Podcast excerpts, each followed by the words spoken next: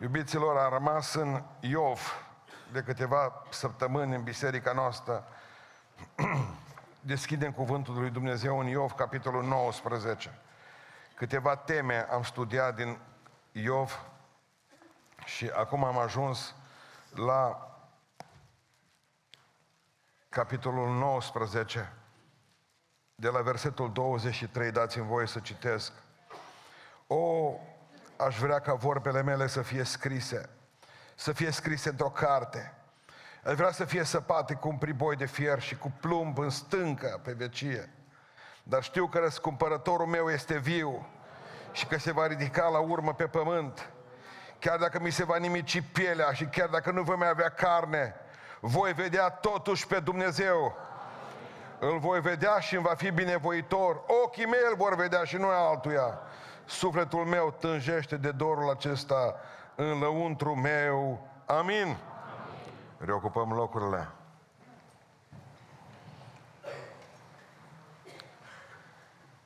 Într-o lume relativă începem să nu mai știm multe.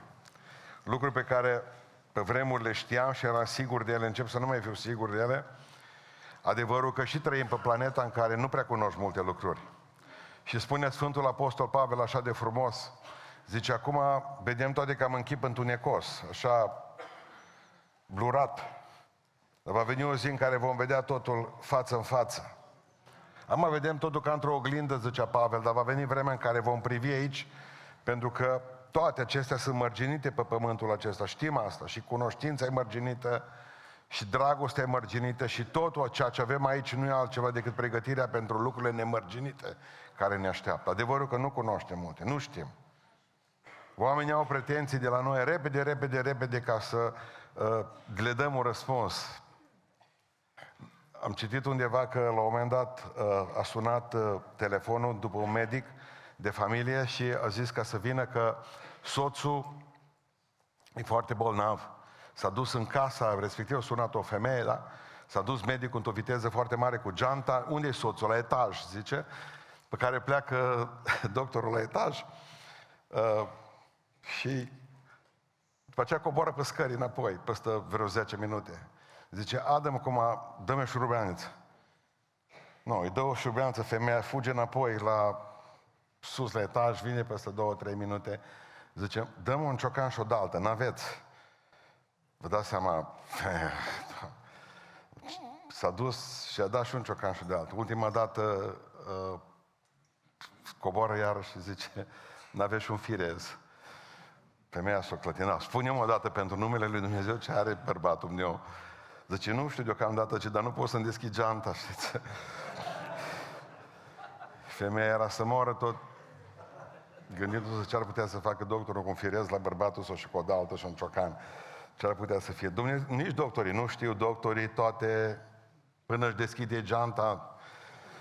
Asta-i. Este foarte interesant că Domnul nu l-a ajutat pe Iov să cunoască de ce. De ce mi se întâmplă lucrurile astea? El asta a vrut.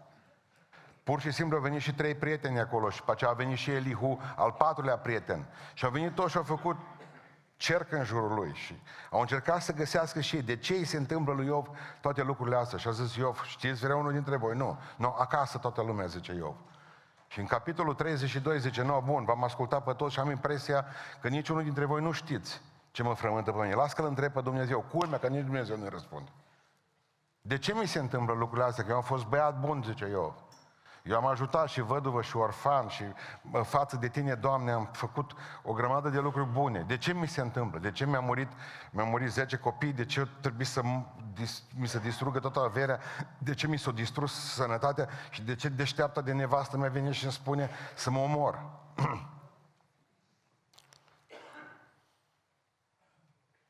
Adică nu cunosc răspunsurile astea ce eu aș vrea să-mi dai un răspuns. Dumnezeu nu-i dă răspuns. În schimb îi spune cu totul altceva, îl luminează. Pentru că până nu te luminează Duhul Sfânt, ți se pare că ai o grămadă de răspunsuri. Mai ales, de exemplu, noi și ne-am născut într-un popor în care până nu ne poate învăța nimeni. De obicei, restul popoarelor la care m-am mai dus sunt autodidacți, unii dintre ei învață singuri, alții dintre ei se duc la școală. Nu, românul nu. Românul direct e teodidact, el e ca Pitagora. Că și Pitagora zice că pe el nu-l poate învăța decât zeu. Când am venit în 1995 de la școală de la București, erau să ne bată frații dacă veneam cu schița de predică. Dar zice, voi studiați, ferească Dumnezeu, nu știți, zice, că învățătura până la urmă obosește și mintea și trupul. Ei erau adevărul odihniți, se uitau, n-aveau nicio fel de treabă. Păi zic, cum să mă duc eu în fața oamenilor și să nu mă pregătesc? Dar nu scrie în Biblie să nu vă îngrijorați. Adevărul că nu se îngrijorau.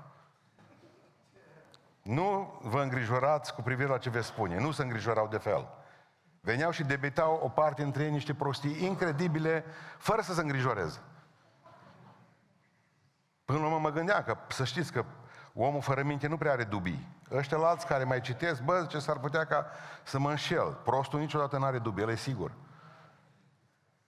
Dragilor, în momentul în care te luminează Duhul Dumnezeu, îți dai seama că nu știi nimic, că toată școala e zero pe care ai făcut-o. Asta a spus-o și Sfântul Apostol Pavel, încă le recunosc pe toate că a fi un mare gunoi în viața mea, zice Iov. Și Pavel zice același lucru. Iov zice la un moment dat, acum mă pocăiesc în praf și cenușă. Pentru că nu-ți mai pun absolut nicio întrebare, spune Iov. M-ai luminat prin Duhul Sfânt, nu mai am nevoie de răspunsuri. Și asta e diferența între înțelepciune și inteligență. Inteligența o mai ai de la maică ta sau de la școală. Mai împing profesorii ceva în tine. Dar înțelepciunea asta numai Dumnezeu ți-o poate da prin Duhul Sfânt. Și dragilor, Dumnezeu, Iov, în momentul în care a fost luminat, știi ce zice la un moment dat? O, ce mare lucru mi-ai spus astăzi. Și vom vedea imediat ce a spus Dumnezeu. Atât. Și a fost luminat prin Duhul Sfânt. Dă-mi voie, zice Iov, să le scriu pe o stâncă, pe o piatră, cu un priboi de fier. Pentru că am impresia, zice Iov, că o carte e prea puțin pentru ce cuvinte mi-ai spus astăzi. La care Dumnezeu vine și spune, nu scrie tu pe nicio stâncă, că și stâncele au moartea lor. Bat vânturile în ele. Uite, las că scrie un cuvântul meu, zice Dumnezeu, care e mai tare decât o stâncă. Observați ce face Dumnezeu că el. Mă, nu le scrie pe stâncă, las că ți le scriu eu aici. Asta e slavă Domnului. Ce minuni face. Ce știe Iov dintr-o dată, luminat de Duhul Sfânt? Ce știu numai cei oameni care sunt plus cu Duhul Sfânt? Asta nu te învață nimeni la nicio școală. Asta numai de la Duhul lui Dumnezeu poți să o găsești.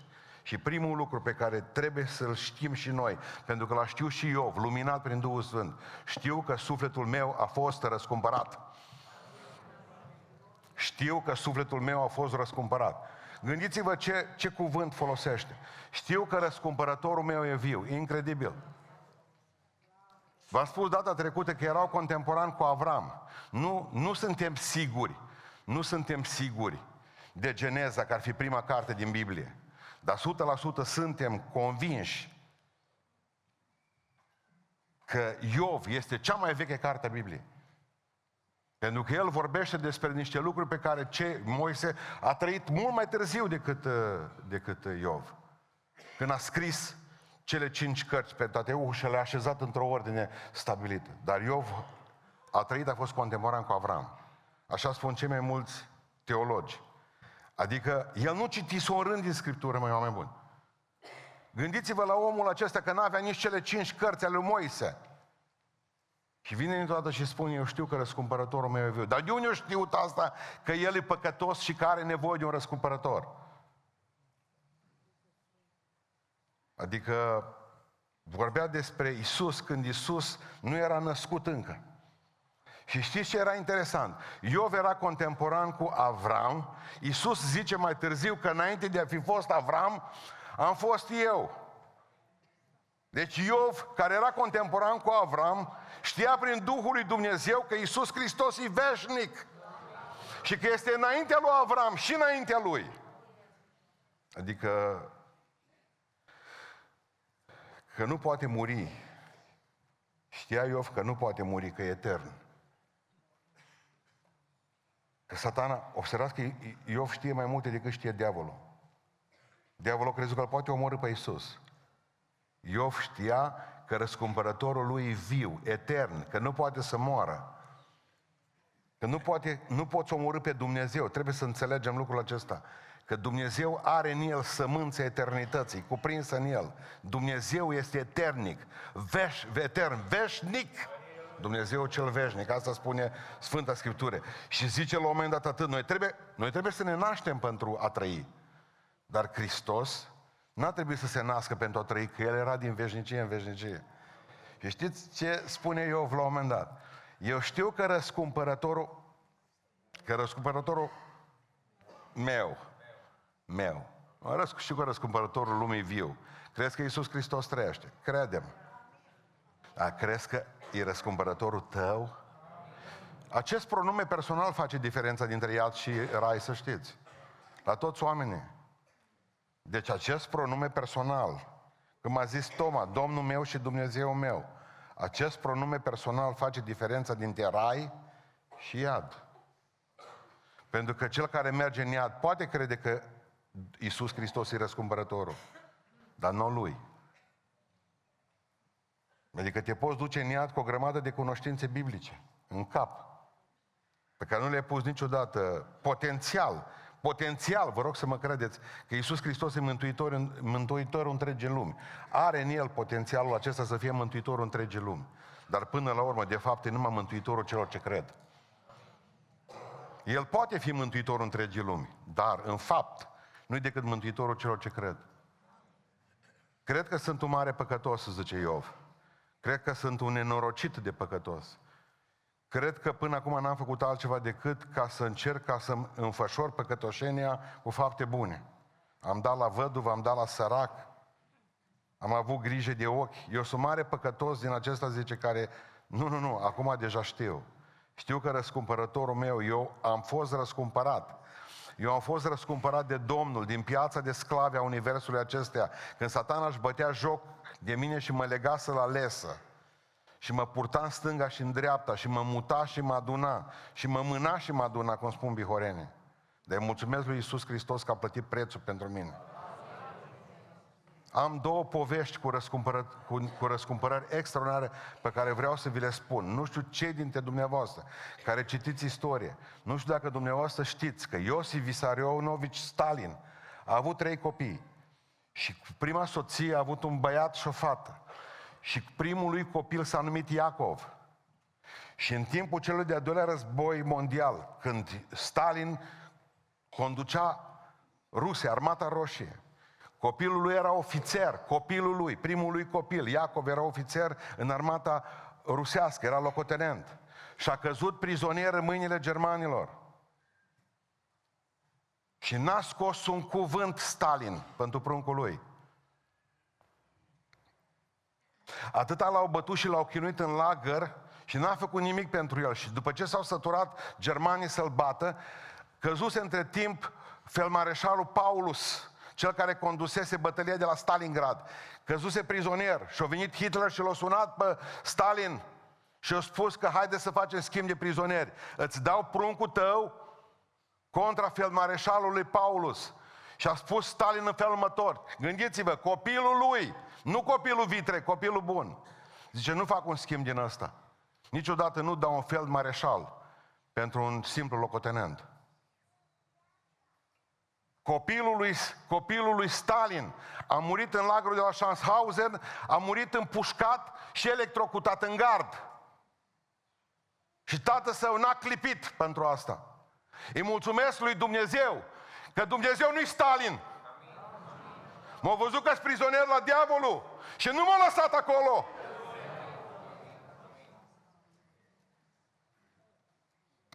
Cea mai ciudată poveste despre răscumpărare am citit-o săptămâna aceasta, nu știu dacă ați auzit vreodată, de un tip incredibil de îngrozitor, Jean-Paul Getty. El în 1960 a fost unul dintre cei mai bogați oameni în lume. Avea o avere estimată în 1960 de 4 miliarde de dolari, deci echivalentul la vreo 40 de miliarde de dolari astăzi. Așa era el de bogat. E bine, bătrânul ăsta, un tip ciudat, în 1973 acestui bătrân îi răpit nepotul. Nepot american, îi răpit se duce în Italia, îl duc în Calabria, în sudul Italiei, îl ascund într-o peșteră. Și îi cer răscumpărare, știind că are 40 de miliarde, haideți să înțelegem asta, îi cer bătrânului răscumpărare pentru nepotul lui 17 milioane de dolari. Nimic amul pentru fața la celor 40 de miliarde, este ce bătrânul eu nu dau banii ăștia. 6 luni de zile îi bătut continuu nepotul său, nepotul său bun, pruncul fetii lui. Îi bătut de mafioți continuu acolo. Și la un moment dat nu mai au ăștia răbdare și taie la copil uretea și o trimite prin poștă. Și spune, dacă nu dați răscumpărarea pentru pruncul ăsta, îl trimite în bucăți la voi acasă. Femeia, mama lui, soție, mă rog să-mi uitați, fiica lui, bogătașul ăsta, începe să facă chetă, mă, pe stradă. Ajutați-mă că ea, tata nu vrea să plătească răscumpărarea. Zice, bătrânul până la urmă muiat, că nu a văzut uretea în sânge, acolo trimis acasă, zice, mă duc să negociez cu el, aia a fost tare. Și negociază cu ăștia, cu mafioță, suma de $2,9 milioane. Deci la 17 milioane au ajuns la 2,9 milioane. Dar acum, el nu dă numai 2.100.000. Și împrumută fata lui cu $800.000. O zis, nu dă toată suma. Și împrumută fata, până împrumut de 5 ani, $800.000 cu dobândă de 5%. Să plătească și ea ceva. În momentul în care a venit televiziunea la el, că i-a eliberat pruncul, da, nepotul, l-a eliberat, nu mai fost normal. Copilul nu mai fost normal. Deci cu uretea lipsă bătut în fiecare zi, o sta mai mult în scaun cu rotile și muri de vreme. Dar povestea este alta. L-a întrebat pe bătrân că de ce nu a plătit răscumpărarea din prima? Zice, eu mai am încă 14 nepoți. Și dacă plăteam răscumpărare, zice, aveam 14 nepoți răpiți. Ați înțeles gândul? Îi mulțumesc Domnului Iisus Hristos că nu a zis, bă, nu mai am bani de restul, nu mai am moarte de restul, nu mai am viață, nu mai am dragoste. Uite, eu câțiva de aici, sfântocii din Beiuș, îi pun deoparte, pe ăștia îmi plac, pe ceilalți, să nu mai prind un ungur, un țigan, un ceva. Nu mai suport lucrul ăsta. Îi mulțumesc lui Iisus Hristos, pentru că ne-a răscumpărat pe toți. Deci îi mulțumesc lui Iisus Hristos că nu a fost Stalin, îi mulțumesc Domnului Iisus Hristos că nu a fost Getty, nenorocitul ăsta de bătrân, care a murit mâncând biscuiți în ceai băgați. Asta a fost dezastrul vieții lui mai departe. Îi mulțumesc că Iisus Hristos e răscumpărătorul meu, este răscumpărătorul tău, slăvit să fie Domnul pentru asta. Eu știu că am nevoie de un răscumpărător și știu că răscumpărătorul meu îi trăiește, zice Iov, și știu că sufletul meu a fost răscumpărat. Al doilea lucru, știu că mântuitorul meu, zice, răscumpărătorul meu, zice, al doilea lucru, se va întoarce. Incredibil ce zice aici. Chiar dacă se va nimici pielea și carnea, zice, știu că răscumpărătorul meu și că se va ridica la urmă, e viu și că se va ridica la urmă pe pământ. În cele din urmă, spune în traducere, se va ridica pe pământ. El vorbește despre a doua venire fără să o fi văzut pe prima. Normal că lui Pavel a fost ușor, că el știa de prima venire, vă rog să mă iertați. A fost ușor lui Petru, care l-a văzut pe Iisus Hristos plecând, să vorbească despre cea de-a doua venire. Că a văzut prima venire a lui Iisus Hristos. Dar Iov n-a văzut nici prima venire și vorbește despre a doua. Eu știu că răscumpărătorul meu e viu și că se va întoarce într-o zi pe pământul acesta. Vedea prin credință că la întâia venire Iisus Hristos a venit să răscumpere. Și la a doua venire Hristos vine să domnească, slăvit să fie Domnul.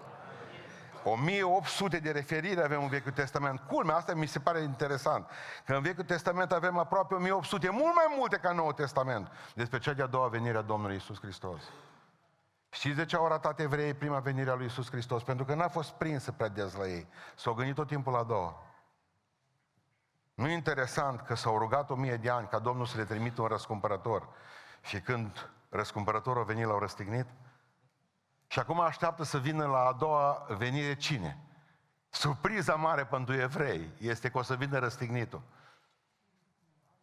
Cel pe care l-au bajocorit, cel pe care l-au lovit. Adică în cele din urmă, zice. De ce zice Iov că în cele din urmă se va ridica pe pământ? Adică la ultima trâmbiță, când va suna arhanghelul din ea. Slăvit să fie Domnul.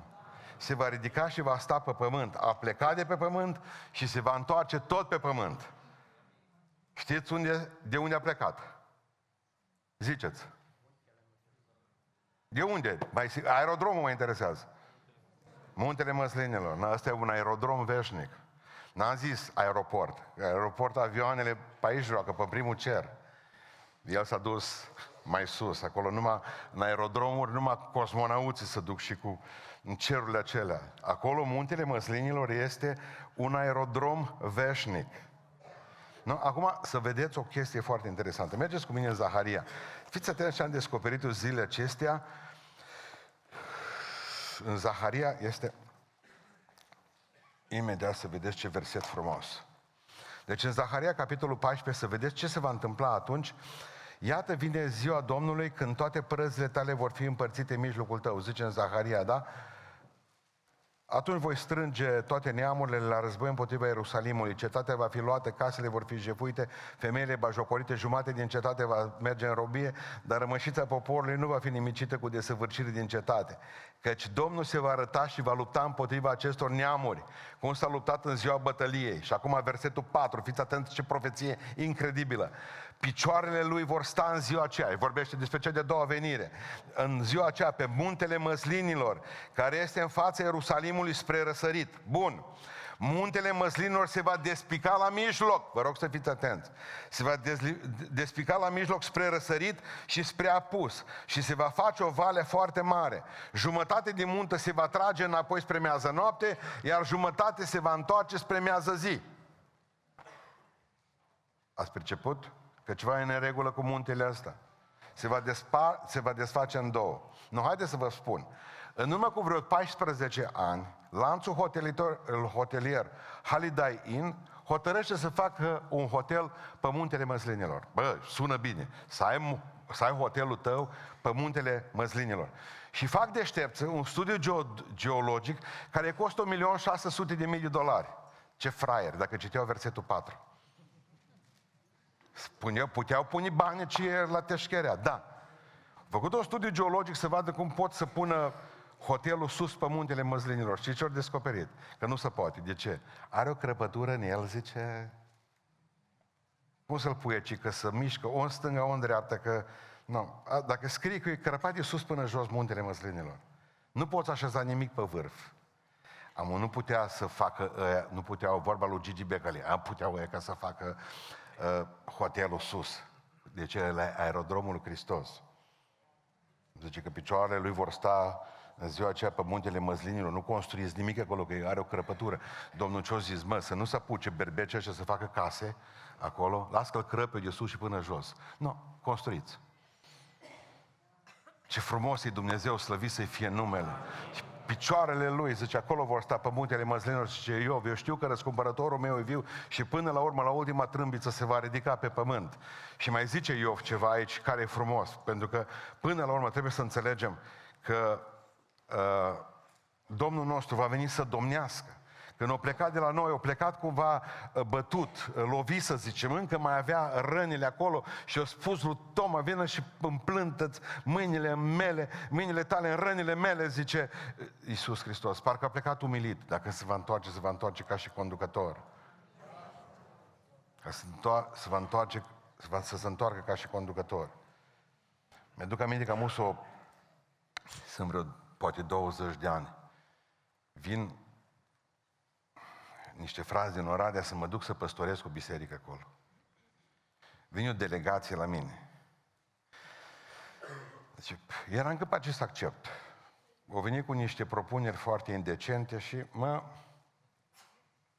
mă gândesc să accept. După aceea au venit înapoi o delegație miercurea, asta a fost duminică seara, miercuri seara a apărut o altă delegație. Deci, frate, am auzit că vrei să vii la noi păstor, vrei să spune cum stă treaba în biserică. Deci noi suntem două ceate mari în biserică care nu ne suportăm unii pe alții. Înțelegi? Noi, zice, noi tot în bătaie suntem foarte mari, dar tu, zice, tu să fii de partea noastră. Adică erau două partide, el o venim miercuri seară să-mi spună să fiu de partea unui partid. Zic, bă, eu n-am venit ca să fiu de partea lui nimeni în biserică. Dacă vin păstor la voi, n-am venit să fiu de partea lui nimeni. Eu am venit să fiu dictator. Atât ne-a zis. N-am venit să fiu nici cu partidul ăla, că atunci ce faceți cu partidul ăla? Vii să iau, eu preiau tot, zic, de la chei, bani, tot ce treabă, clădiri, absolut, iau tot. S-a uitat așa, deci, nu, exact așa, 100%. Hristos nu va veni în lumea aceasta ca să fie de partea lui Zelenski. Hristos nu va veni la a doua venire ca să fie de partea lui Putin. nici de partea săracilor din Africa. Hristos nu va veni să fie de partea lui Biden sau cine o să mai fie atunci, veșnicul Biden, stafia lui Biden. Hristos va veni, nu va veni să fie de parte niciunui popor, cum cred românii că ei sunt popor mesianic. Hristos nu va veni nici măcar ca să fie de partea evreilor. Hristos va veni să domnească peste toată lumea. Punct. Eu nu-s de partea nimănui, zice Iisus Hristos. Eu mi-așez domnia peste întreaga lume. Știu, zice Iov, că am nevoie de un răscumpărător și că sufletul meu e răscumpărat. Și știu că răscumpărătorul meu se va întoarce. Și mai este ceva, ultimul lucru care știe Iov. Știu că voi învia. Știu că voi învia! De ce credeți când sunteți... era să zic morți. Când stați în sicriu, să nu zice cuvântul.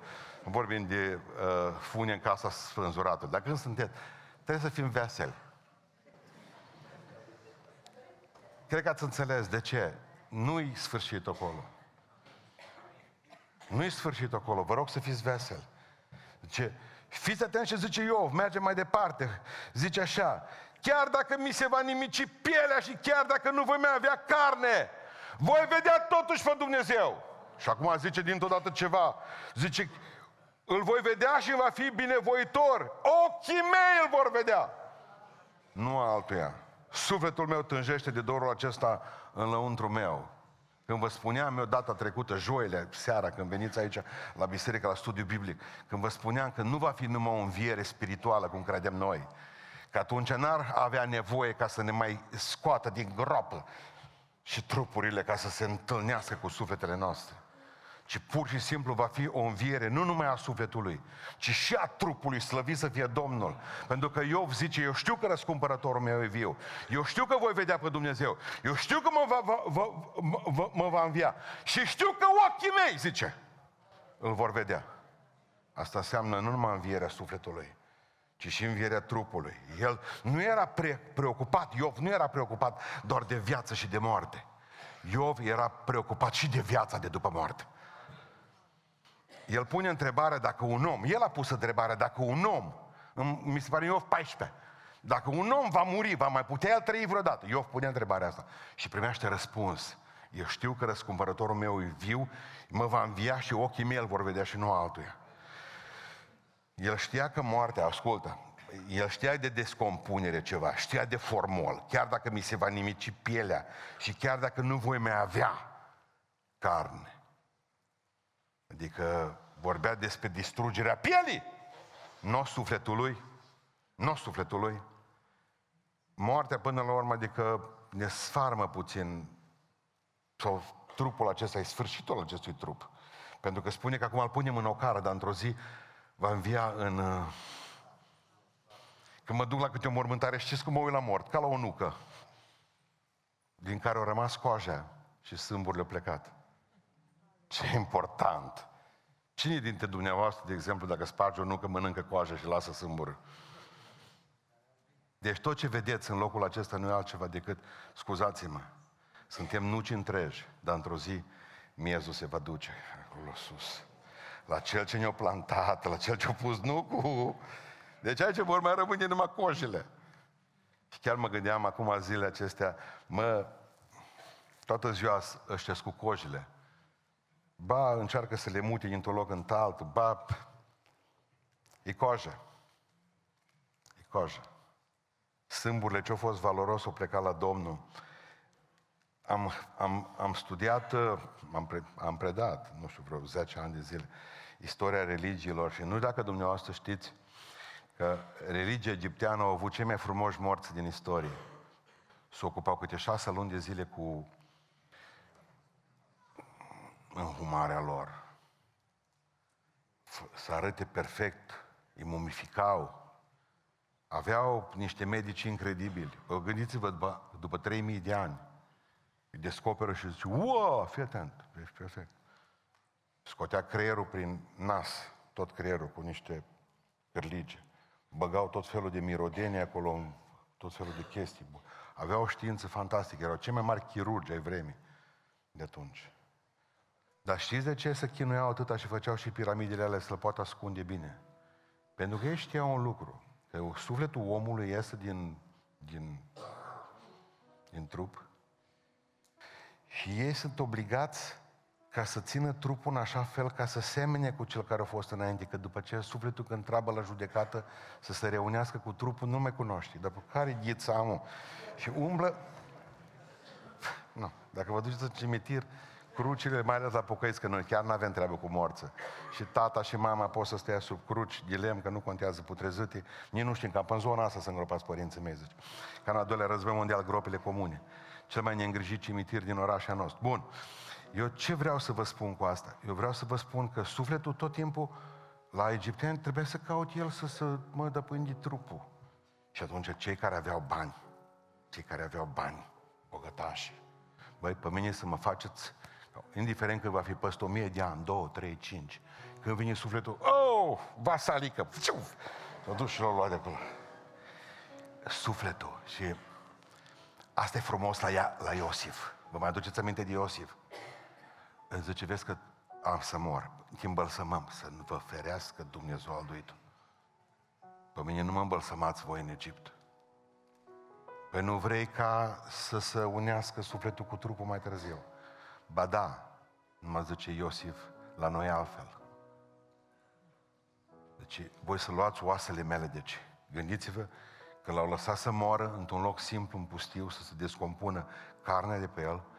Moise i-a adunat oasele, le-a pus într-un sac și Iosua le-a purtat 40 de ani în spate.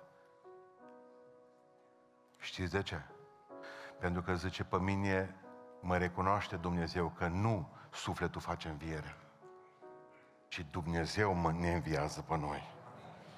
Și chiar dacă ar fi să fim prin foc arși și apa să ne nece, și chiar dacă ar fi să pună beton pe noi și să nu mai știe nimeni unde am fost, învierea trupului va fi când Dumnezeu va lua sufletul, că El ne cunoaște tare bine, și se va duce și zice, ăla care a murit la Hiroshima, dar un atom unde e? În Alaska, un atom din ăla mort la Hiroshima e în altă parte a lumii.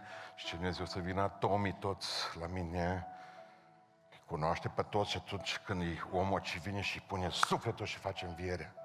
Și toate astea vor fi într-o secundă. O secundă. Îi mulțumesc lui Dumnezeu că răscumpărătorul nostru e viu, Iisus Hristos. Îl vom vedea într-o zi cu toții și dacă vom muri, ne va învia.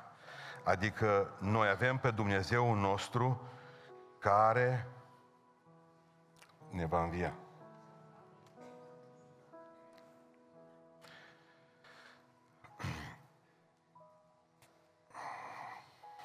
Numai cu vreo 2 luni de zile îmi povestea un frate. Mi-a murit nevasta, zice, în timpul perioadei de COVID.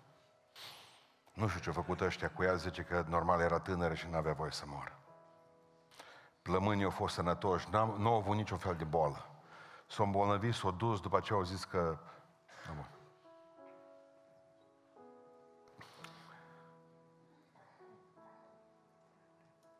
Nu au vrut să ne-o lasă să o vedem. Am un băiat, zice, de 5 ani. Măi, le-am spus, lăsați-mă să o văd. Nu că astăzi regulile, că prostii, că se transmite COVID-ul de la morți. I-am dat 200 de euro la ăla de la morgă și nu mai a fost problemă. Mai bine nu mă duceam, zice. Mi-am luat pruncul după mine și ne-am dus într-o seară, când nu mai era nimeni acolo, ca să ne deschidă el, să văd. Nevastă mi-a pusă pe masă, aranjată bine, totul pentru asta. Se uită băiatul ăla, zice, ce face mama? Doarme, zic. Tot a fost bine. El tot încetuți, pe lângă, să nu se trezească maică, să știi. Nu, bun, hai să plecăm. Ăla tot bătea ușii, haideți-mă, odată că mă prinde și pe mine cineva. Când să ies eu cu pruncul afară, tati zice, dar nu o trezăm pe mama. Că atâta vreme cât o dormit acolo, nu a fost problemă, dar când se plece, cum o lași acolo să doarmă? În frig. La care am zis, eu nu pot trezi-mă. Nici tu nu poți trezi. Tati zice, de cum să nu trezesc? Dacă nu o poți, o pot eu. De atâtea ori am trezit-o. Mama, scoală-te-o, că vine tata acasă, n-auzi. Și am trezit-o. Când mi-era foame, mama, se trezea. Când mi-era sete, mama, am trezit-o de o grămadă de ori. Mă, nu poți trezi, mă. Nu pot trezi nici eu, nu poți trezi nici tu. Și nimeni în lumea asta nu poate trezi pe mama ta. Deci nu mai vorbi prostii, trebuie să plecăm de aici. Și în clipa aceea i-am spus, zice, nimeni din lume nu poate trezi pe mama. Nu, nici eu, nu, nici tu, nici. Dar i-am spus, dar când va veni Iisus, o va trezi eu.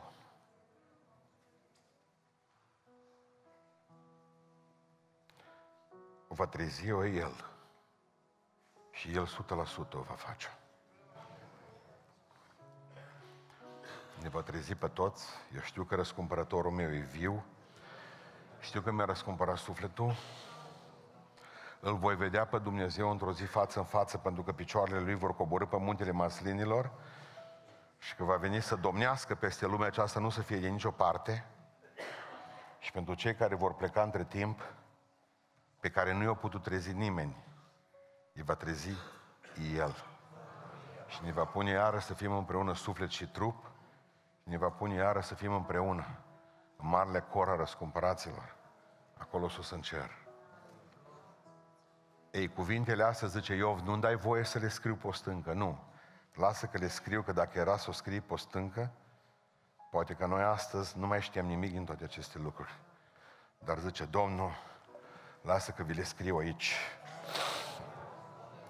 Pentru că asta e mai tare decât stânca, asta sfarmă orice stâncă, orice inimă de stâncă sfarmă cartea aceasta, pentru că e cuvântul lui Dumnezeu care sfarmă mai rău ca un ciocan orice lucru. Și mă rog ca în dimineața aceasta să sfarme și inima ta de piatră și Domnul să pună în locul ei o inimă în care să domnească Duhul Lui. Haideți să ne ridicăm în picioare și aș vrea din toată inima, pentru că știm aceste lucruri. Eu nu știu dacă știi, de exemplu, care e formula, de exemplu, a sodiului, da? Sau care e formula matematică, nu știu mai ce. Nu știu dacă știi toată tabla mulțirii, nici nu știu dacă știi să scrii, dar vreau să vă spun că asta nici nu contează. Ce trebuie să știți și contează cu adevărat, să știți că Iisus Hristos e viu și că ne poate răscumpăra din păcatul nostru și că într-o zi ne va și învia și vom fi întotdeauna cu Domnul. Atâta trebuie să știți. Eu atâta știu. Am fost orb și acum văd. Restul, că nu știți filozofie, că nu știți literatură, că nu știți multe, nu e o problemă, că nu știți butona telefoane, spre binecuvântarea voastră asta. Haideți din toată inima să-i mulțumim lui Dumnezeu pentru ce știm. Asta trebuie să știm, amin.